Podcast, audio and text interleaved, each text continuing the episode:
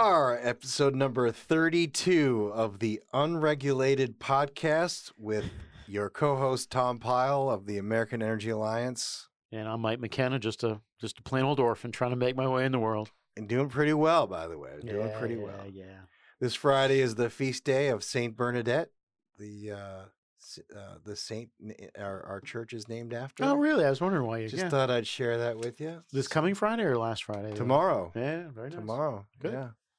So that's all I got. I had I had two board meetings this morning. I'm a little burnt out. I'm so pretty confident. you're that gonna the, have to be the, you're gonna have to drive this train today. I'm pretty guy. confident that the that the um the feast day of Saint Bernard of Lourdes um, is sufficient for at least one day. I think it covers this. So All right, well, that's a wrap. We're done, ladies and gentlemen. we're paying no attention at all to anything else. All right, there's there's stuff going on. Let's There- let's get into There's it. There's a couple of three things. I mean, hell, my monthly note this month had ten pages, so which I read.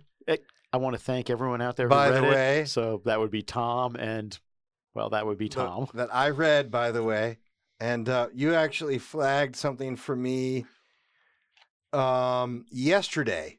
Uh, a little daily email clip called Politico Playbook, Yeah, which is basically a, a rag sheet for, for the Beltway. it's a it's Uh, a it's a high school newspaper for the high school that is Washington. Yeah, title of the um, well, let's the first line of the uh, email is it was a f blank nightmare, quote unquote. That was the lament of a staffer working for one of the members of the so-called G10 group, the group of 10 Republican senators who insist they're itching to negotiate deals with the White House. Well, in the span, I'll read. I'll, I'll, I'll read a little bit here. It's in the span of a few months, the G10 has gone from the center of politics in Donald Trump's Washington to the policy sidelines in President Joe Biden's. While these senators mostly despised Trump, they were the engine of policymaking for his final COVID relief bill. And while they mostly respect Biden, they have so far been irrelevant to his legis- legislative push, despite his inaugural promise of unity. The article goes on and on and on, but the the money quote I think that you wanted uh, that that you found somewhat amusing is you would be hard pre- uh, this is in reference to uh, going trouncing the G10 back up for the infrastructure bill. yeah. You would be hard pressed to find anyone on our side of the aisle that thinks this will end up any differently than the last time. Yeah, Everything they support is defined as either COVID relief or infrastructure, and everything they po- they oppose is like Jim Crow, voter suppression, and and evil. This G10 aide said, and you constantly just feel like you're in this gaslighting chamber of insanity. yeah. But it's working. okay. Here's my principal objection with this. I don't know who this person is. Anonymous staffer. I, I could, you know, yeah. F- first off, if you're gonna do something like that, you probably should grow grow some hair and um and put your name on the record like everybody else does. Um, that's thing one. Thing two is if everyone expects it to be a disaster, why'd you let your boss do it? Right. So number one is you're a lousy staffer. Thing number two is um, you're part of the problem. If the best you can do is complain that the Biden administration guys are mean and they're mean to us and they're effective, yeah. Look, if you don't like it, get better yeah. or well, get or get off the field and let somebody who wants to play play. Um, it is it is a perfect summation. That that little quote there from the staffer. yeah. It's a perfect summation of what is wrong with Republicans in Washington. They don't want to play hard, and they get annoyed when somebody else plays hard. The staffer must have been a child. Uh, the, the, It- it- the you know, for- staffer jo- one staffer joked that they were so. Is it jitty or giddy? Giddy?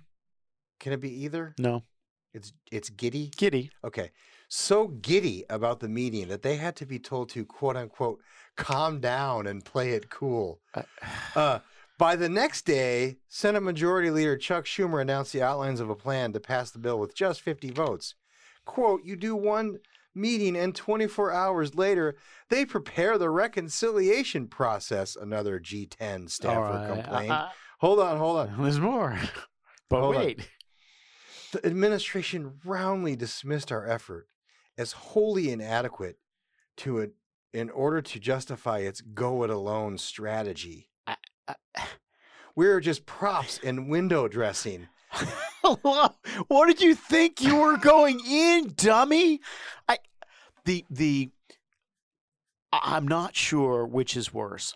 The the just the absolute display of naivete and stupidity. Um, let's just hope it's naive, naivete, not stupidity, or the cringing tone, like somehow somebody owes you something in this game.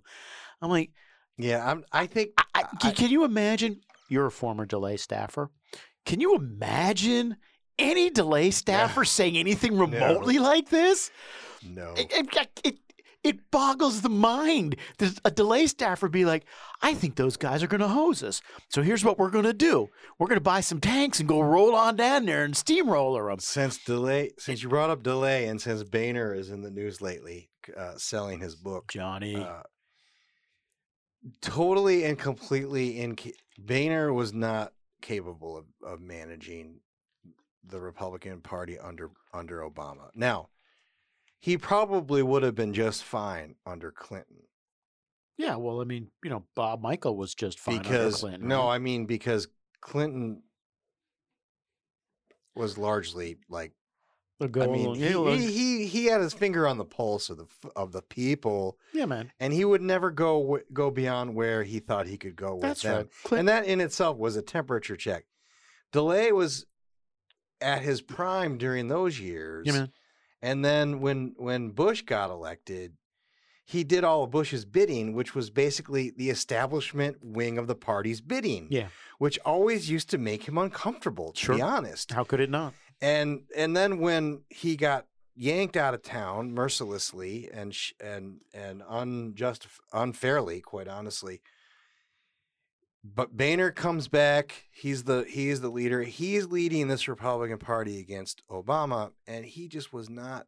He Yeah, man. did not have the same No, skill set no. that Tom DeLay had to handle. That was the fight that should have. That was the fight that should have been. Oh, Tom DeLay against Obama. that would have been a, cl- a epic clash, and I think this town would be very different right now See, I think you're that were were were. See, were I think you're wrong. I think you're wrong. I, I don't think it would have been an epic clash at all. That's a three wing. That's a that's a three round knockout. I mean, it, you know, if if if the president made three rounds, right? Tom put him on the canvas twice, and the ref would have eventually called the fight. So He was he was a long he was a long game chess player. and and here and we he- are. We've gone from that twenty years down the road. We're we're getting we're getting cringing. These these people are Senate staffers, United States Senate staffers, who are cringing in the press who were giddy and about how giddy and, we're- and we're giddy, cool down and then we were meeting in the White disturbed and it was sad and that whole that whole crowd needs to needs to butch it up a little bit um and it's just the way the world is. Sorry. It's true. It, we are not gonna remember what i remember remember our, our working theory of this whole thing is is it is that moments like these bring forth people they expose um, what people are made of too Well, in in the exposure department, um, here's another one I've got for you. holy mackerel don't um, don't don't don't expose anything too much exclusive Josh Siegel with the Washington Examiner. yeah man josh's a good guy what do you write I have exclusive. This is a tweet from uh, the 13th. Yeah. I have exclusive details from House Republican leadership on a three-day climate event it is holding next week to counter Biden's Earth Day summit. yeah As many as 30 Republicans, led by GOP leader Kevin McCarthy, will hold a Zoom from April 19th to 21st. That's going to be a hell of a long Zoom, man. Republicans from across ideological spectrum will participate in the forum, Right. including members from the Conservative Freedom Caucus and Centrist Tuesday Group, which plans to promote 10 to 15 bills each of the three days. Uh, okay, that's going to be the most epically boring thing in the history of the world. How many times can you say we're going to plant some trees? Bob Michel. Bob Michel. Uh, it, Bob Michel. He's calling McCarthy from the grave. it, Here's the playbook. it's it's Do what the Democrats do. Just a little less and a little It- more boring. And you're going to breeze through. it it um Yeah. So This this harkens back to the Bob Michel days. it, it's so you, look. This is the natural conclusion of of a party that's incapable of drawing distinctions with its with its opponents. Right. Uh, Um, Minority Leader McCarthy is an excellent raiser of funds. I'm not sure if he's excellent at um, this kind of warfare, right? And the, the funny thing is, and the great thing is, I'll bet your money right now that the counter programming against it comes from uh, President Trump. I bet you he has something to say about Uh, this, I'm, right? I'm sure he'll send out one of his statements. Yeah, Um, and he's not going to be in love with this idea, right? Because it, it's ridiculous. And and the thing is, we went through this when when we were on the inside, and the boss was like, "Are you are you kidding me? I'm not doing this stuff. What are you out of your well, mind?" he signed on to the Trillion Trees. Sure, because Jared really wanted him to, but he, even then he was like, "Sure, what the hell? We're planting trees. Who you know can't? Who can it hurt, right?" Yeah. Um, it it. I- I mean, honestly, this is all about um, the Salesforce guy, right? Mark uh, Benioff. Uh, whoever it is, it's motivated by donors because in, Well, in that is one- all that Kevin McCarthy is motivated by. Yeah, by this partic by one particular donor, maybe others too, but definitely that guy. and you know, I It's it's it's it's relatively harmless, but it's pointless and it might be harmful. And um, I'm looking forward to seeing which of the House Freedom Caucus guys they get to say what about this because I'm the, the only thing I can imagine they're going to be in favor of is something. That's, hey, let's do some more fracking somewhere. Um, it's it's they would be better spent. They would spend their time better um, outlining how the Clean Future Act would outlaw hydraulic fracturing, would um, require all utilities to go into RTOs, would um, give EPA the ability to drop um, federal implementation plans on states that don't um, meet their carbon goals. You know, all the kind of pathologies tucked in there. They'd be a lot better talking about that stuff. Distinctions, baby, distinctions. yeah, but they're not. So we're gonna talk Um, about a trillion trees and and more funding for for whatever. CCS. Yeah, I'm sorry, I forgot. That's definitely going to be in there, right? 45. What is it? C, I guess, is the tax credit. Um, yeah, good for them. Good. I'm looking forward to a three day Zoom. That's definitely that's definitely something I'm going to tune into. All right. Um, I, I want to meet the I want to meet the person who thought this was a good idea. can we do a little science? Heck yeah, Should we do a little science? sure, man. Okay. Let's start with my favorite thing, COVID. Oh yeah, Shall we? Sure. Um, all right. I want to play a piece from the Today Show. It's a little bit dated. It's uh, now uh, and April eighth. This aired, but uh, here is the clip. Ready? Call it a COVID conundrum. In states with the strictest measures in the country, like Michigan, Pennsylvania, and much of New England, cases are on the rise.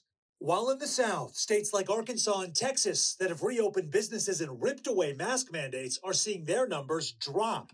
I'm announcing today that uh, the statewide mask mandate will be lifted. people and businesses don't need the state telling them how to operate. So, what might explain the apparent contradiction? One theory differences in testing rates. Alabama has experienced one of the biggest dips in reported infections, more than 50% in two weeks. But it's also dead last in the U.S. for COVID testing, only 56 tests per 100,000 people. That's a fraction of what you'll find in places like Vermont, Massachusetts, and New York, where numbers are surging. how much does lack of adequate testing have to do with the numbers that we're seeing right now? when you don't test you're blind and when you're not testing you're you have a false sense of what the real problem is in your community yeah. Thank you for that theory, non-answer. COVID fatigue. In Michigan, where people are just coming out of lockdown for the first time in months, cases are up more than 100% as demographics shift. What's different in this wave is these are younger individuals between the ages of 30 and 60, the vast majority of which are not currently vaccinated. Or dying. Texas, on the other hand, began reopening its doors months ago and just jammed 40,000 people into the Rangers ballpark, many without masks. Many. A lot of individuals in the southern part of the US, and especially here in Texas, have already been exposed to the coronavirus. So many individuals already have coronavirus antibodies. That leads us to the risky behavior we've seen in places like Miami Beach, Florida, where numbers have only increased slightly. And theory number three that young people are acting as carriers. As doctors say they're returning to other states, taking the virus with them. Wow. Those are the least likely to show up for testing. And when those younger individuals infect older individuals or more vulnerable individuals, that takes time. Bottom line, health experts say the falling figures in the South might be giving a false sense of security. Do medical Mm. experts worry is emboldening those leaders who said this is a good idea to loosen restrictions? We worry about if there's a perfect storm brewing. If we remember, this virus always takes 10 to 14 to 21 days to develop. We might just be seeing the early effects of that right now. Mhm. Yeah, a lot of those southern states are also quite a bit warmer too, so people are outside might Yes. be a little bit safer. What about the variants? That's got to play a, a role here too, Sam. A significant role. Michigan, for example, Savannah has a very high prevalence of the UK strain. That's also true of states like Minnesota. Both of them have seen cases skyrocket, but Savannah, there are outliers as well. In Florida, where I am, there are more documented cases of the UK strain here than any other state in the country by far. And yet, so far, a 17% increase in the last two weeks. Very small compared to some of these other states. Savannah? All right, Sam, thank you. All right, Sam. Okay. Thanks. There's a whole. Thanks, Sam. There's so much to unpack with this, Yeah, let's not. Let, but let, I just want to. I want to make two two overall Yeah, points. The yeah. entire thrust of the uh, of the piece is like I don't understand why are why are the states that are doing all the right things suff suffering in the states that are reckless. What and, and like everyone is trying to justify or or, or ex, explain, something. away Yeah. the the fact that that it doesn't matter Yeah. what Michigan does or what Florida does or Texas does, and- but they it doesn't fit the narrative. That's one. And two, God, they are so desperate for Donald Trump because this COVID thing cannot go away. The media oh yeah. cannot have this thing fall Yeah. into the second or third tier because this is uh, this is they're driving all this these ratings with the scare tactics and Yeah. everything else. I, I, And the third thing I want to say is why is it okay to call it the UK strain, but not okay to call it the UK, the Wuhan or the China virus? shut up. Um, But I said there was no, two, but it's there were three. actually Okay, on that third one. But I got a lot more. Uh, That, uh, it, goes on and on but, and but what's the point? You know, let me let me let me just say on the third thing, shut up, and then um, and don't be a racist. And on the second thing, and the first thing, right? The one the one thing that that guy didn't say, Sam, whoever Sam might be, right, um, is the one most obvious thing if you're a if you're a statistician, and that's this. Um, there doesn't seem to be any difference, there isn't a difference, right? It- There's no there's no And it's not even just here; it's across the entire course. globe. Of course, there doesn't seem to be any difference. And the thing is, and this is I've said this for I've said this for almost a year now, right? We're not going to know for about five years, right? We're going to need we're going to need this generation of political leaders to be elsewhere, and you know we're going to have a series of PhD um, dissertations done on this, on the effectiveness of lockdowns versus not lockdowns, right? And what we are going to find out is it doesn't really matter. And the reason why you can't say that now is because it's been an incredibly dislocating event, right? And for them to conclude, hey, um, we were wrong, it didn't matter, would destroy what little confidence remains in the public health regime in this country. And then you you look at what's happening in Michigan, right, where you have a governor who has been like uh, basically a tyrant, who was basically like ordered by the legislature to loosen up, has loosened up. Cases are going up there, and she and her and the president are desperately trying to like give each other cover for the fact that these cases are rising in the state in, in her state, and like, well, you should do this. Well, I need more vaccines, right? So it's the entire thing is just is just laced with politics, yeah, man. and everything that they're doing up here is is in in the in the guise of trying to relieve us from COVID or fix our economy as a result of COVID. we're like I said, we're five years away from rational thought on this. Um, and rational when we get to rational thought, there's going to be a lot of questions. But the good news is, by then we're Americans, so we have no sense of history. Um, five years from now, there'll be some other thing we're worried about. But this thing is going to do, has done, and will continue to do an enormous amount of damage to people's confidence in government. Just full stop, right? I actually hope so because, as you mentioned earlier, the Republicans and the conservatives aren't doing a good enough job making the case for, uh, you know, the government not being involved in our lives to the level that they are. So maybe maybe this will will be will, will fill that gap. You know, the only thing that's worked here, the only thing that's worked here has been the vaccines. And the only reason the vaccines have been have worked, it's the only part that the government hasn't really Well, touched. The government the government's funded it, but it really hasn't done much else. but also the fact that a lot of people are actually have gotten it and have recovered from it. Yeah, right? yeah, When you get Yeah, you yeah, there's some of that, but but I mean, what, but I mean on the I mean on the on the I mean on the active health involvement side, the vaccines have worked and Regeneron works, right? We have therapeutics that work. None of that stuff's really been touched by the government, right? It's it you know with the exception of throwing money Well, at they, them. They've actually gone out of eh, their And- way to dissuade people from the therapeutics. Sure, sure. So, so you know, So- you you think about this. The stuff the government's done has been bad. The stuff the private sector's done has been pretty helpful. And again, not on message, right? Not not consistent with the narrative. All right, we're going to go down into the time machine. Uh oh. And even though this particular elected, former elected official, now special envoy, has so much to offer in honor of the big Earth Day confab next week, uh, starring uh, John Kerry, I thought I'd pull this one from his days shortly before he left the Senate to serve under President Obama. Hold on here. In five years, scientists predict we will have the first ice free Arctic summer. That exposes more ocean to sunlight. Ocean is dark. It consumes more of the heat from the sunlight, which then accelerates the rate of, of, the, of the melting and warming rather than the ice sheet and the snow that used to reflect it back up into the atmosphere. Thank you so much, John Kerry, for that lesson in atmospheric climate, greenhouse gas. So, did you see his? Did, did you see? It- did- by did- the way, in five years, his five years, that must have been about when did Kerry become Secretary of State? 2013, uh, 2010, So we're talking 2010, something like that. 11, 12, Yeah, in yeah, two- five years. yeah. That would have been four or five years ago. Yeah, he, you know, he, he Ice free. The Arctic will be ice free. you probably missed his interview with the Wall Street Journal yesterday. Oh, I did. Yeah, so he gave three minutes on on camera, or at least the journal gave us three minutes of whatever he did on camera with Tim Puko, right? And I listened to the original source. I watched that interview, and it seemed to me that Kerry was saying we are going to set climate aside and and essentially talk about it in a separate channel than we talk about everything else involving the Chinese, right? Producer says that was from 2013. So 2013. There you go. Um, so you're not far off.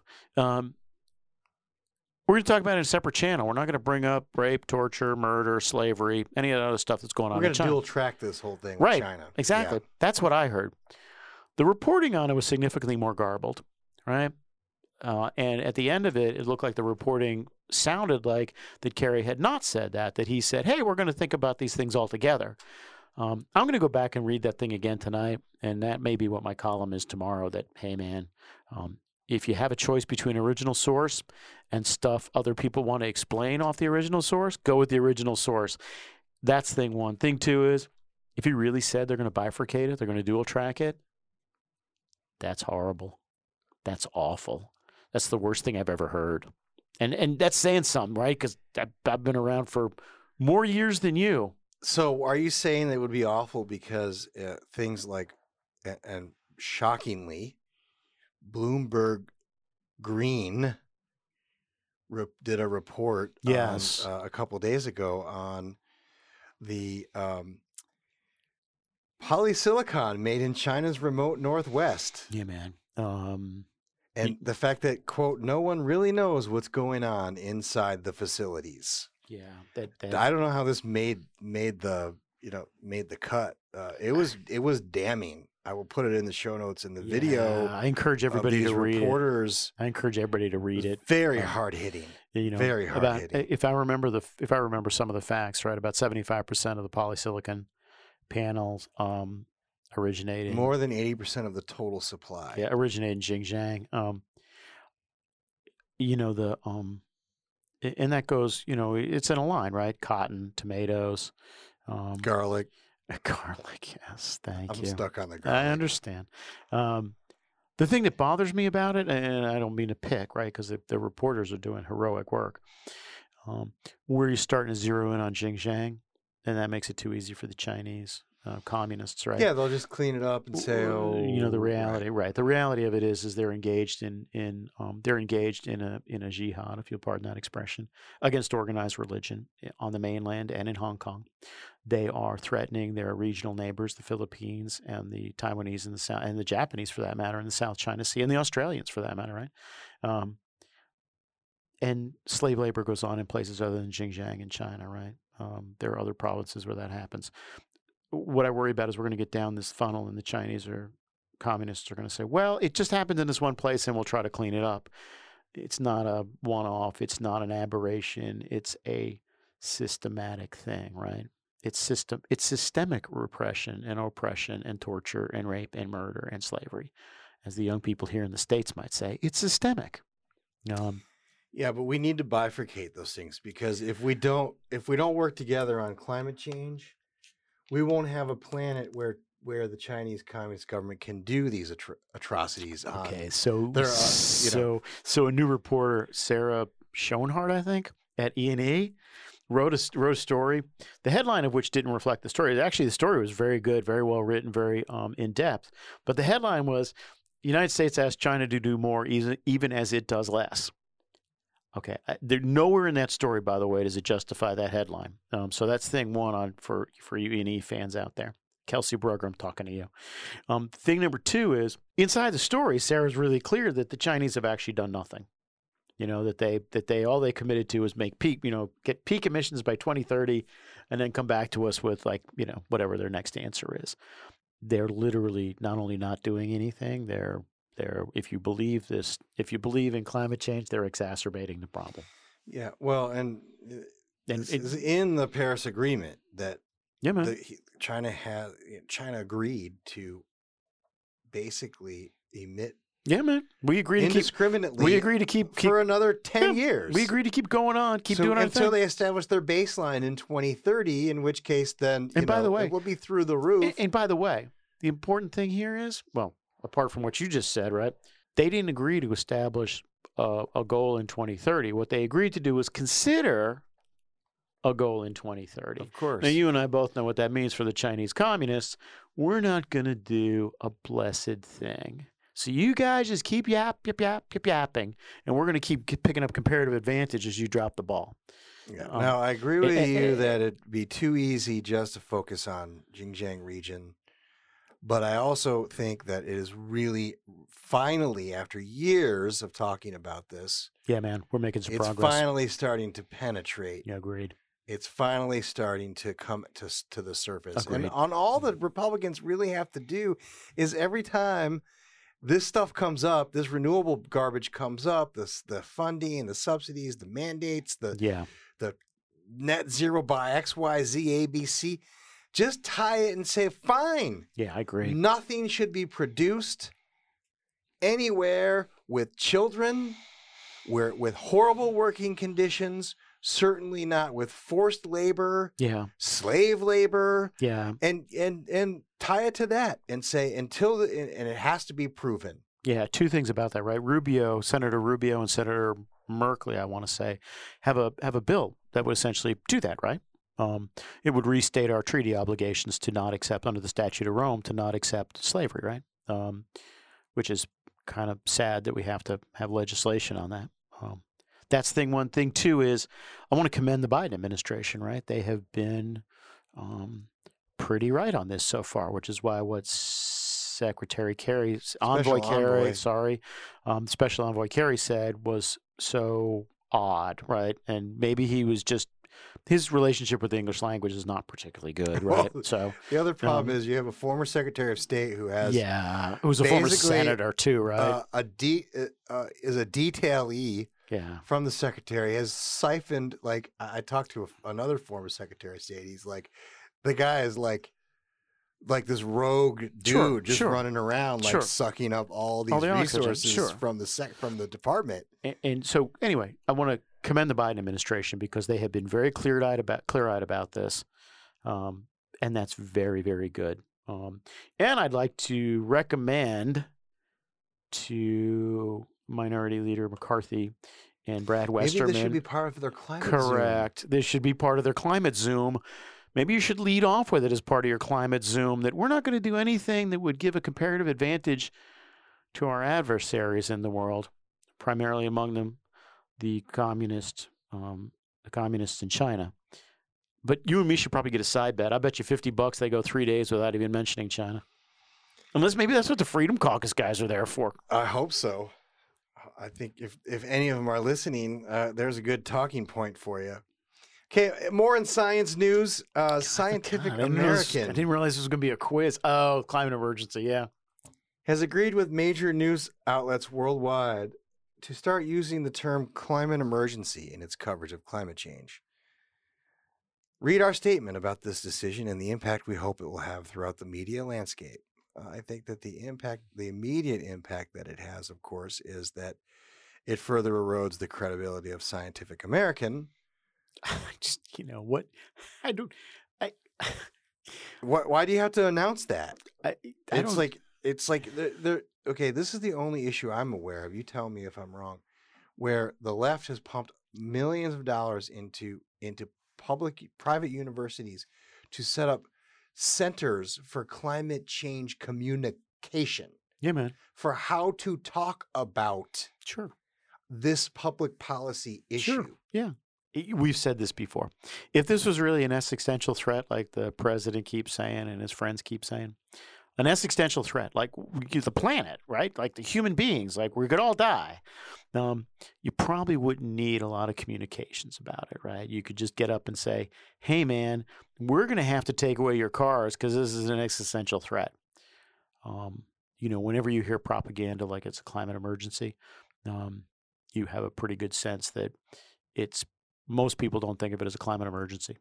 Um, I, I, I, I can't tell if I'm supposed to think this is a sign that that the forces of rationality are winning, or that the forces of of um, craziness are winning. Um, but it, it strikes me as bad when you have to put out a press release that says we're going to talk about it like a climate emergency, whether it is or not, and we're just going to keep talking about it that way. And here's why. And here's why: because it's really important. And I, I, public health, Scientific American. I'm not sure these scientists get that. You know, when you start playing this game, this political game, um, everybody gets muddy eventually. You, you never, you know, you guys are showing up at this thing in your white in your white lab coats. I think the corporate uh, yeah, man, corporate guys are the the same. C-suite is going to regret hiring all these millennials to run their sustainability departments because it is going to. You when does it end? We again go a couple episodes ago, maybe last one. Biden's going to have to ban the United States from participating in the Olympics. Yeah, man, he's got no choice. to. He's got no choice. He's he's he's now he's now and these backed himself in a companies, they're just Yeah. now they're going to have to in, immerse themselves in every Yeah, single thing. The Republicans aren't playing this right. They're, they're, saying things like maybe the NCAA should get out of politics. No, they shouldn't. No, feel free. They, they they have just as much a right to get into politics man. as everybody else does. What the Republicans should do is hold them to the same standards that they would like our government Sure. to hold yeah, it's, it's and and it- and instead of complaining about it, say, "Fine, okay." Now you have to do the same thing. Or when corporate people talk about wanting, forcing other, you know, uh, wanting when the banks talk about corporations having to disclose this and disclose that, fine. You banks should also be disclosing the profit taking that you're making off of the things that you're Yeah, proposing. it, it's it's um it's Saul Alinsky's rule for radical, right? Hold people to their own standards. Just put it And- right and- back in and- them, and on them. So you know, back when I was playing, back when I was playing football, what always struck me about muddy practices, especially not so much muddy They games. They were actually a lot of fun. they were fine because you never you never it's hard to get hurt, right? Yeah. Hard for anybody to get enough leverage to really hurt you. and I had a coach who was a ball buster. But- he loved those But what what struck me was, um, the mud would get, get everywhere. Not just on your unis, not just on your in your shoes, but it was pretty commonplace for the Oh, mud to get in your cup, right? And and you just you were muddy every square inch of your body after one of those things was over, right? All these corporations, all these science guys, what they don't understand about politics is you come home muddy. Even even in your cup, right? You just everything's muddy, and you never get those unis clean again. You just never do, right? What they're So- not what they're what they're not going what they're not adhering to is that Republicans and Democrats, conservatives and liberals, crazy right wing, progress left wingers, crazy right wingers, they all wear things, buy things, Yeah, man. you know, they all they all there are services that they all want, right? And now we're gonna go down this road where you I'm gonna drink Pepsi and you're gonna drink Coke because Coke is woke. It's crazy, is what it is. So you know, it's- welcome to, you know, do, fine, let them do it. Eh, I, I I get it. I'm with you. I don't understand why anybody would want to do this, right? Especially if you think about it, especially Coke, right? Who you know, Coke's experienced this before during the Vietnam War, right? Where people didn't drink Coke because they supported the war. I used to kid around with my kids, right? Whenever, you know, I'd order I'd order Coke. That you know, I said, despite the fact that they supported the war, my kids would be like, "What the hell are you talking about?" Coke has a Coke has corporate history on this. Um, all these other guys are going to learn this thing in the next year or so that they wish they hadn't raised their hands on it. Anyway, what else we have? They have uh there was another thing too, three hundred something companies had Yeah, know, man. urged Biden to do some bold work on climate change. It's like that- if you're gonna do it, what does the government need to do? What is it if if here's my attitude with the market and if if the public wants it and corporations want it Go that's ahead. that's the most efficient way to achieve these goals what is the government going to do for these companies beyond well- what they already pledged to do Well, you know GM. I mean, GM after saying, "Hey, we're going to go all electric in 2035," I think. the- You know, you pointed out right away that, "Hey, great, super. You know, no tax credits for you, right?" You yeah, yeah. Of course, right away, G, GM turned around and immediately started the lobby for an expanded tax credit. Right, immediately. oh and i also hired uh, almost half the entire town to do it Yeah, man. Um, we have a couple of listeners from the GM staff here in DC, so they'll never admit it. We'll we'll never use their names in public either. Um, but you guys know who you are, and you know you you you keep doing the Lord's work inside the inside the regime. Anyway, all right uh, one more in the in the oh no, there's one more. one more in the science section of Yay. the unregulated podcast. Steak-umm versus Neil deGrasse Titan. Yeah, that cracked Tyson. me up, man. Neil deGrasse? How do you say that? I guess it's DeGrasse. I don't Neil know. deGrasse Tyson, who you know is I mean, the, if, if is the voice of science. well, if he is, he probably should pronounce his name like the French would, right? DeGrasse. But So I'm sure so that, I'm sure that's what it's supposed to be, DeGrasse. sent out a random tweet. The good thing about science is that it's true, Yeah. whether or not you believe in it. I don't even that I got to be honest with you. I'm on the Steak-umm guy's side. I don't understand what the hell that even means. All right, you ready for? Steak-umm. Sure. Steak-umm's response. By the way, another another kid who's like managing their corporate account. I hope so. Yeah. Log off, bro. Log off, bro. it was classic. And then everyone is like, "How dare Steak-umm Yeah. challenge Neil deGrasse Tyson?" Yeah. And, You know, Steak-umm also got into it and said, "Hey, look, science is a process that ultimately leads you to something that we think is the truth. You know, through hypothesis and experiment." it was and, and it was just, It's it like was beautiful. Steak-umm is just destroying this guy. It's fantastic. I, I, I'll read I'll read specifically the Yeah, yeah. response.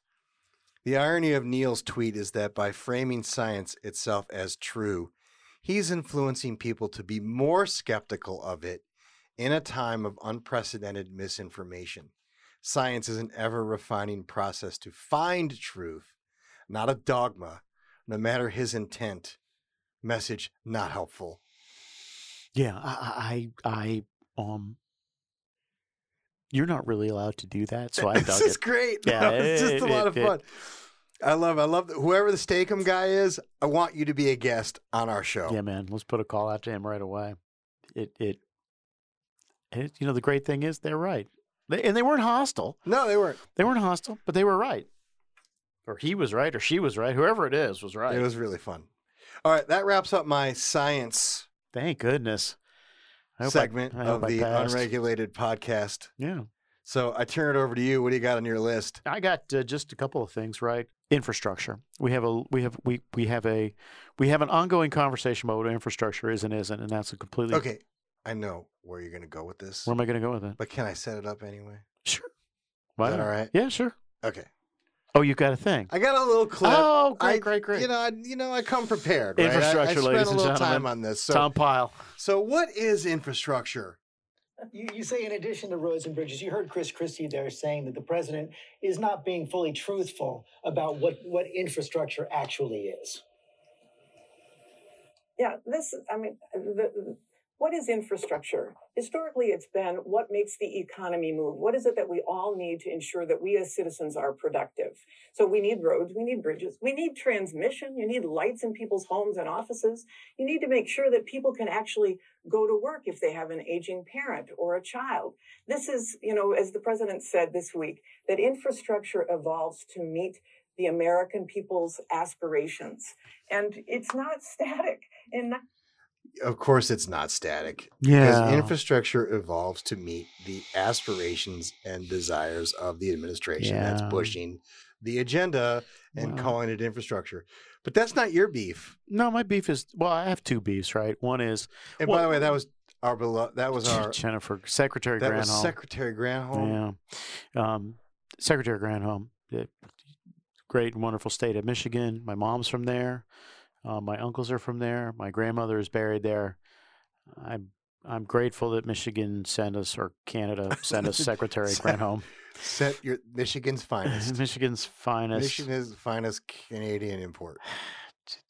you know, I, I used to think John Dingell was was the ultimate, but no, apparently not. and infrastructure is also in- I- ions. Okay, so so yeah, sorry. So what President Biden has done is um, substituted for infrastructure basically everything the government can provide. right? That hasn't already been provided in that the hasn't. Well, actually, bill. some of it's already been provided. It's just he's providing more this go Right. around, right? So, and I'm perfectly comfortable with that. I think it's pointless to argue about it. You know, we know from like years and years and years spent in focus groups and watching surveys that the American people don't care about that, this kind of thing. This is exactly the kind of Washington conversation they couldn't care less about. What they do care about is doesn't make sense, right? Americans are ultimately practical. Doesn't make any sense. And, you know, I wish the Republicans would stop talking about definitions, right? Because it, literally no one cares about them. But what the public would care about is at a score of 2.665 trillion, right, which when you throw the 400 trillion, uh, 400 billion dollars of energy tax credits in, that's what the eight-year score on this bad boy is, 2.665, right? And how many jobs are we anticipated we're going to add? 2.6 million. Now my math is shaky, but it's not that shaky, right? That's a million dollars a job. So the number has gone up, not down. The number's gone up, yeah, and and and as as Myron, Revised upward. as Myron Ebell points out, it assumes that you believe that job number out of Moody's Analytics. And given that Mark Zandi was in the middle of it, who's a pro government guy, I'm skeptical about the jobs number. But let's just take it at a million bucks per. Um, that's a lot, even for DC, right? And that's something voters would resonate would resonate with voters. The other thing that um, is relevant, right? Inside of it, about more than half of that spending is on climate and climate type items, right? And that comes out of the Center for Strategic and International Studies, right? That's their assessment, not mine. 56% of that number. When you boil it right on down, it means about $1,400 per household per year is getting spent on climate. Now, you and I have done surveys over the years, and um, median numbers look more like 20, 25, 50 bucks, right? So, you know, both of those numbers probably need to be embedded in um, Republican talking points, right? That a million dollars a job, fifteen hundred bucks, fourteen hundred bucks per year on climate change, um, and then the last thing that's relevant, right? You think about what what inf- infrastructure actually is, not what the Biden administration wants it to be, right? Roads, bridges, even if you throw broadband in there, right? Um, about six percent of that um, typically comes from government spending. The rest of it comes from private spending. Um, what what this really is is an exchange. Um, you know, the the it's it's a takeover of of the infrastructure um, se- sector by the government, right? And and again, if you had if I could only give three numbers to everybody who gets on TV or whatever, it would be a million, fourteen hundred, and six percent, because those, to my mind, are the relevant ones. Yeah, I want to touch on this uh, a, from a couple instances and then shift to one specific provision in the package. So, so what they've done that is much more strategic and clever, um, but of course they didn't have the same crisis that Obama has. Is they've gone back to the old way, as you've mentioned to me, of taxing and spending. Yeah. Right. It's just so much easier for Democrats to tax and spend than it is to pass legislation. Yeah, man. Now, Obama got two out of three. He made a down payment at least on one. The one he got was a federal takeover of colleges Yeah. By transferring the, the risk and the liability to the federal government for Sure. student loan programs. Sure. That was the first one. That was straight up. Yeah. Second was a down Obamacare was a down payment on takeover of the healthcare system. Mhm, Yeah.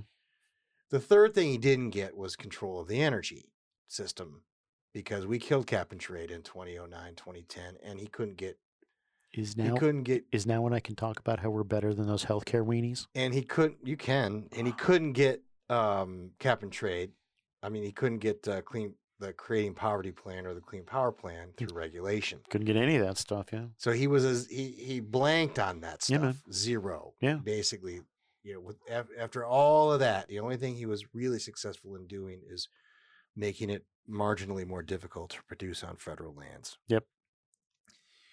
these guys are going at it from a different direction and they're and they're doing a much better job by by just flooding flooding the system with cash Yeah. and so what is round two this 400 billion for home-based care Yeah, man. Biggest single biggest item in the in the this package. is this is a uh, this is a second tranche at taking over the healthcare Yeah, man. system and it also happens to reward unions Yep. because most of that industry is unionized Uh, specifically requires prevailing wage. That's right. And lastly, what a great way to help organize and mobilize get out the vote efforts. Sure, man. So this is not infrastructure. I don't care what Senator No. Gillibrand Of course said isn't. about it. I don't care what Secretary Granholm says.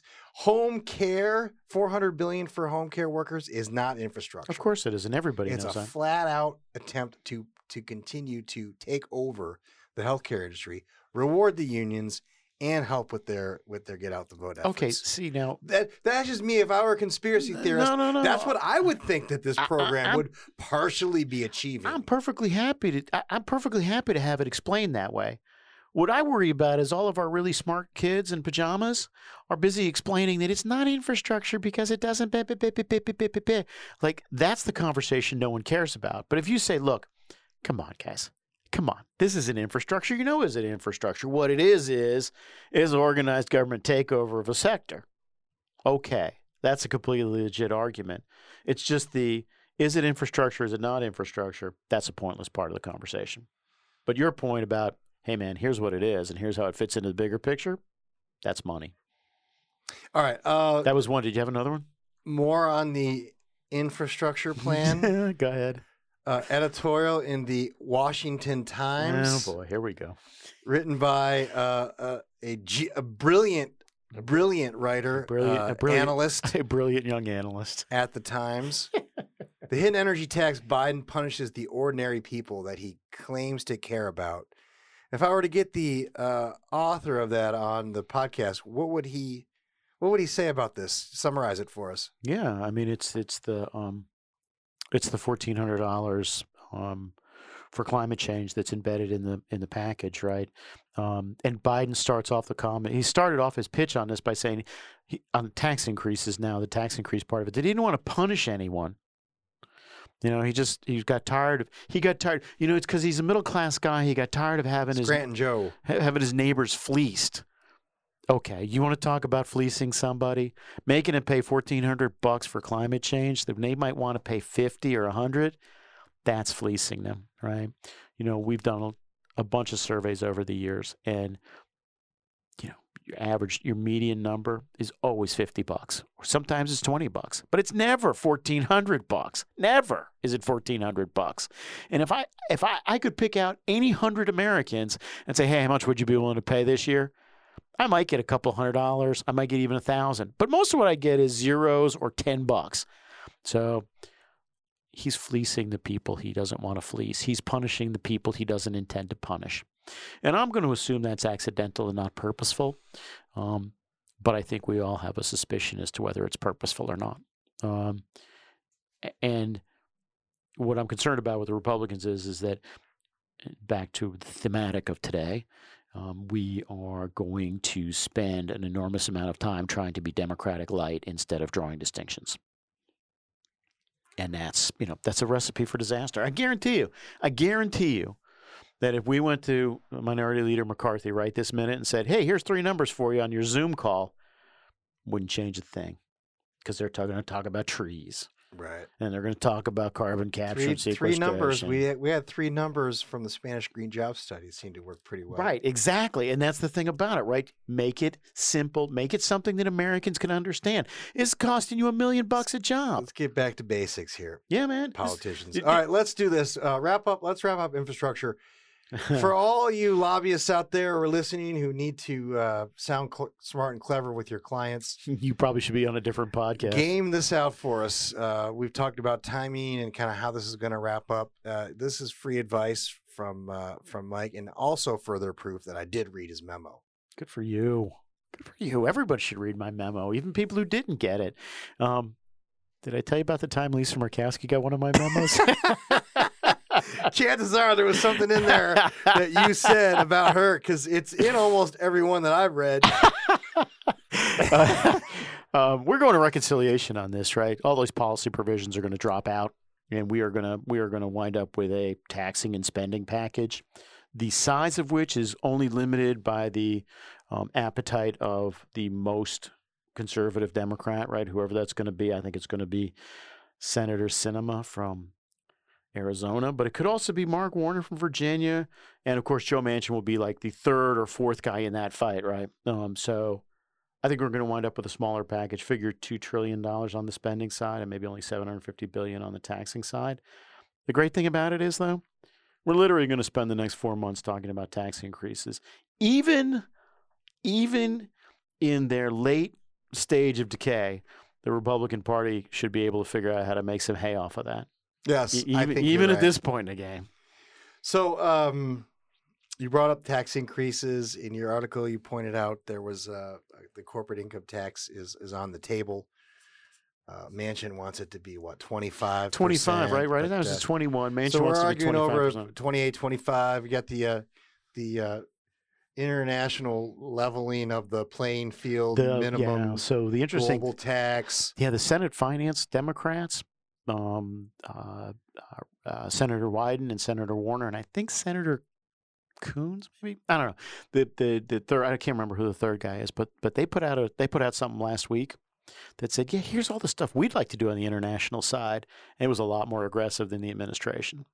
And I'm thinking to myself, now we are actually talking about a tax package, right? When you know when the senators get in the middle of this, right Rule number one of taxes, not partisan, it's geography. Of Defending your home turf, right? Um, yeah, Joe Manchin's going to get bought off with a, okay, we'll go to 26% for you, Joe, or, you know, 26 and a half. We'll split the difference. well there's there But- is but- one But Senate Finance is not going to be split, right? They're going to want what they want. there is one organization that is opposed to very supportive of the bill of the of the package Yeah. but has a problem with the pay for Oh, oh, uh, uh, oh, it, Chamber, right?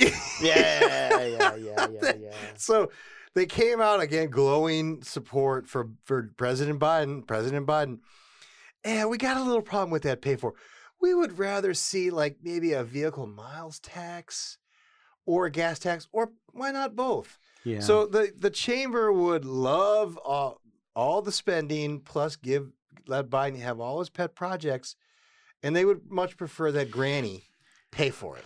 you know, um, Uh, I President Trump, President Trump has has um, just in his in his short time has done an enormous amount of damage to a bunch of different institutions, both in Washington and across the planet.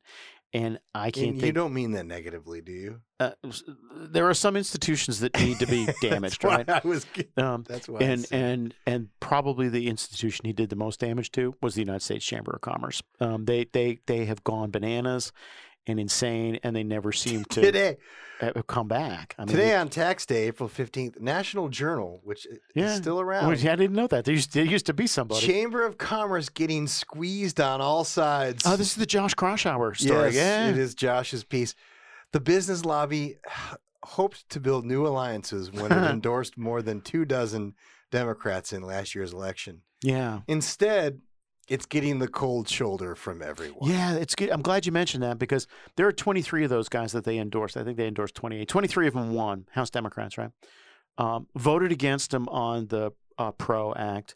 Going to vote against him on, uh, I think they voted against him on 1. Going to vote against him on this corporate tax thing. I'd like to um, get some money off that. I'd like to make, a, make some money on that. I'm taking bets and I'm going to set the top number.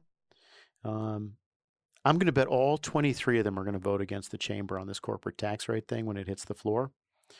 Um, and I'll take any betting action anybody wants to come at me with less than 23 no, with less than 23 of those. So if you want to bet only 21 of them, come on.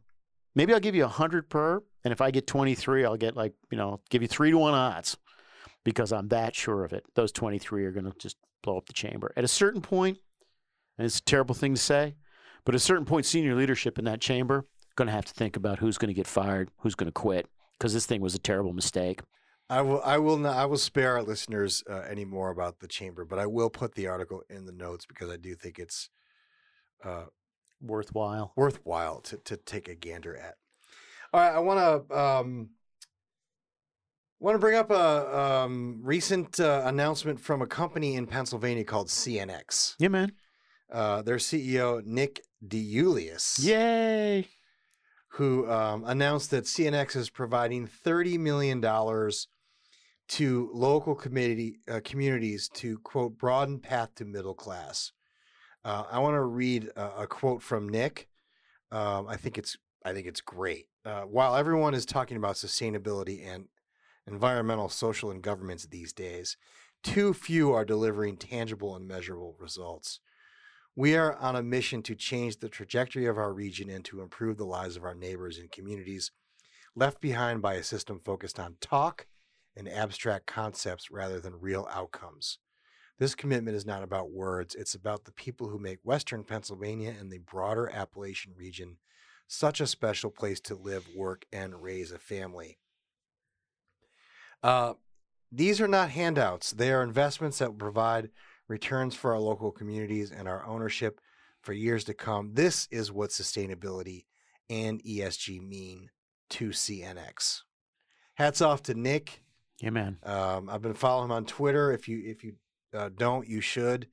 Um, he is uh, an example of of someone in the corporate community who I think you one should aspire to. Yeah, uh, at this point. Yeah, cares about his cares about his people, his customers, and um, and his community, right? And that's I'm not sure what else you're supposed to ask for, and doesn't stand around asking the government to do stuff. Just gets up and does it himself. Um, it, it's we need to build that um, that gas liquids um, facility, uh, storage facility somewhere in that region, and it'll take off. He knows that. Um, it it's I hate to say this because it sounds familiar. Bottom line is, uh, energy is a force for good. Absolutely, Energy is a force for good. recognizes that. Yeah, so. man. And, and you know he's not afraid of saying it. Unlike a lot of CEOs who almost seem to be embarrassed to provide one of the two essentials of modern life. So anyway, hats off to you and and to the community there, and I, I wish uh, CNX all the success in the world. Yeah, man. All right, I'm I'm almost spent. I gotta. I'm saving. I'm saving a little tribute at the end. Okay, I Um, only got two things. I only got so two, two, I'm two short over to you, things. man. Okay, number one, Democratic pollsters got together this week and issued yet another report about how they were wrong in 2020. Um, this is this follows a report on how they were wrong in 2016, and how they were um, not right in 2018 either, um, and they probably won't be right in 2022. And the funny thing is, is you know, at all three of them, we have to do better.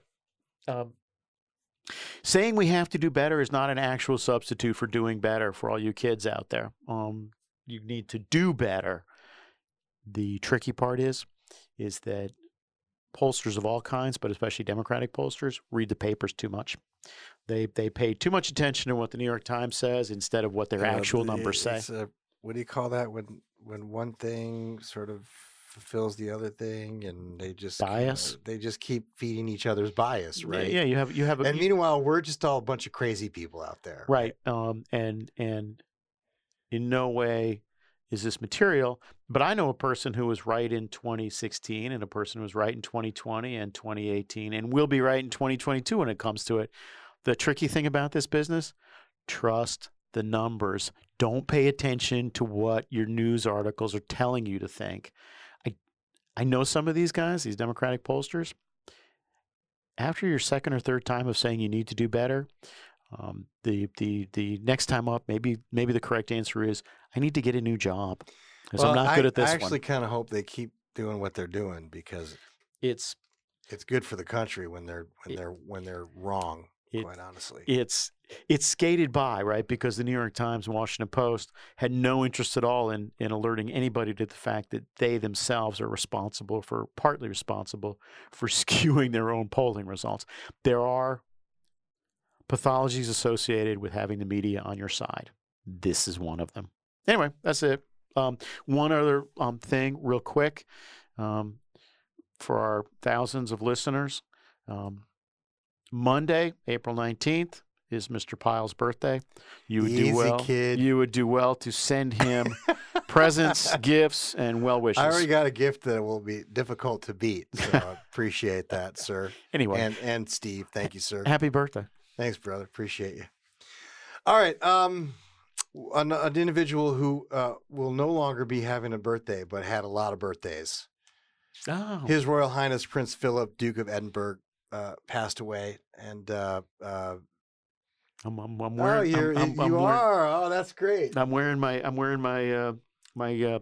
What the hell are those guys? The beef eaters. The, The, guys. beef eaters. Yeah. He's got his beef eater socks on. Anyway, I I don't speak as eloquently as this individual, uh, and I happen to really enjoy his books. So I thought I would let Matt Ridley take us to the other side. Sure, man. All right, here we go. My lords, it is a peculiar honour to have a chance to pay a tribute to a great man uh, in this house today. His was a historic life. History will record that the 99 and 10 twelfths years that he spent on the planet were ones of spectacular improvement in the lot of humankind. He was not, of course, responsible for that change, but his life brilliantly illustrates how an individual can help to bring about such improvements. The very informality of his role was a great hurdle, but he turned it into a great opportunity. He rose to the challenge of being a great leader, no easy feat, and in doing so challenged others to achieve great things. To come as a refugee from a broken family fractured by assassination, exile, and mental illness, and to create a golden family of his own through a love match that lasted nearly three quarters of a century was remarkable enough.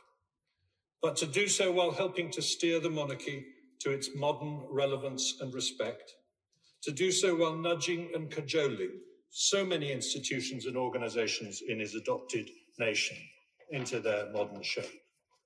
To do all this for 73 years and never put a foot wrong, never fail to bring a smile to the faces of an audience, never leave a meeting without learning something useful. It is a record that no mere politician, businessman, bishop, judge, or general can hope to match in our ephemeral careers. It is his work that will endure. For work it was, however much fun he had doing it, visiting every corner of the country and every possible community, listening, learning, advising, steering, rewarding, helping ordinary people. The stuff that just gets left out of the fictionalized television series almost entirely, but that is the real reason the monarchy is so loved. The vast majority of people who met him did so because he visited their projects and workplaces. That's that's that's that's a hell of a thing to say about somebody. Yep. That's a that's a nice tribute. Indeed. All right. Well, that's a wrap, everybody. Until we meet again, this is Tom and Mike signing off. Peace out. Stay.